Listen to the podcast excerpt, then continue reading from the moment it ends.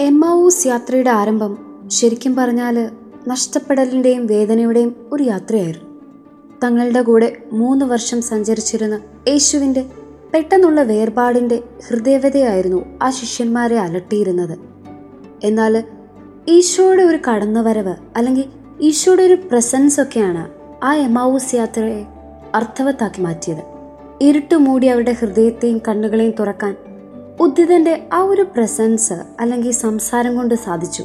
കാരണം അവന്റെ ദൈവവചന വ്യാഖ്യാനവും അപ്പം മുറിക്കലിലൂടെയെല്ലാം ശിഷ്യന്മാരുടെ ഹൃദയത്തെയും കണ്ണുകളെയും ജ്വലിപ്പിക്കാൻ അവൻ സാധിച്ചു.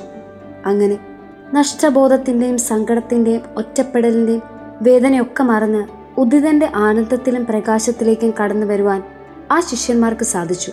കാരണം തങ്ങളുടെ കൂടെ സഞ്ചരിച്ചവനെ ശ്രവിച്ചപ്പോൾ അല്ലെങ്കിൽ അവനെ ഒന്ന് മനസ്സിലാക്കാൻ സാധിച്ചപ്പോൾ ഈ തിരിച്ചറിവ് അവർക്ക് ലഭിച്ചത്. നമ്മുടെയൊക്കെ ജീവിതത്തിലും ഇതുപോലെ ഓരോ എമാവൂസ് യാത്രകളുണ്ട്. എന്നാൽ ഈ ശിഷ്യന്മാരുടേതുപോലെ ഓരോ യാത്രകളും നമുക്ക് അനുഭവേദ്യമാകുന്നുണ്ടോ? ഇല്ല അല്ലേ? കാരണം നാം ഒക്കെ പാപം ചെയ്ത് ദൈവത്തെ നഷ്ടപ്പെടുത്തി ഒറ്റയ്ക്ക് യാത്ര ചെയ്യാൻ ഇഷ്ടപ്പെടുന്നവരാണ് എന്നാൽ എത്രമാത്രം ഉപദ്രവിച്ചാലും ഈ കൂട്ടുകാരന് അല്ലെങ്കിൽ ഈ സ്വർഗീയ പിതാവിന് നമ്മെ ഉപേക്ഷിക്കാൻ കഴിയുകയില്ല അങ്ങനെ നിരന്തരം നമ്മുടെ ജീവിതയാത്രയിൽ നഷ്ടപ്പെട്ട ആടിനെ തിരഞ്ഞു വരുന്ന ആ നല്ല ഇടയനെ പോലെ വിശുദ്ധ കുംഭസാരത്തിലൂടെ പാപമോചകനായി നമ്മുടെ കണ്ണുകളെ തുറക്കുവാനും വിശുദ്ധ കുർബാനയിലൂടെ നിരന്തരം നമ്മുടെ ഉള്ളിലേക്ക് കടന്നു വന്ന് നമ്മുടെ ഹൃദയത്തെ ജ്വലിപ്പിക്കാനും ശ്രമിക്കുന്ന ആ സ്നേഹത്തെ കണ്ടില്ലെന്ന് വയ്ക്കുവാൻ നമുക്കാകുമോ? ഇല്ല എന്നാണ് നമ്മുടെ ഉത്തരമെങ്കിൽ ആ ഉദ്ധിതനൊപ്പം നടന്ന് നമ്മുടെ കണ്ണുകളെയും ഹൃദയത്തെയും ജ്വലിപ്പിച്ച് ഉദ്ധിതന്റെ പ്രകാശം പരത്താം.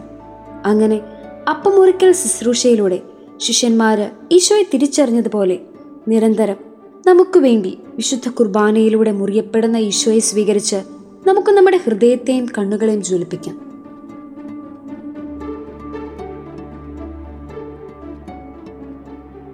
You are listening to Heavenly Voice from Caris Youth.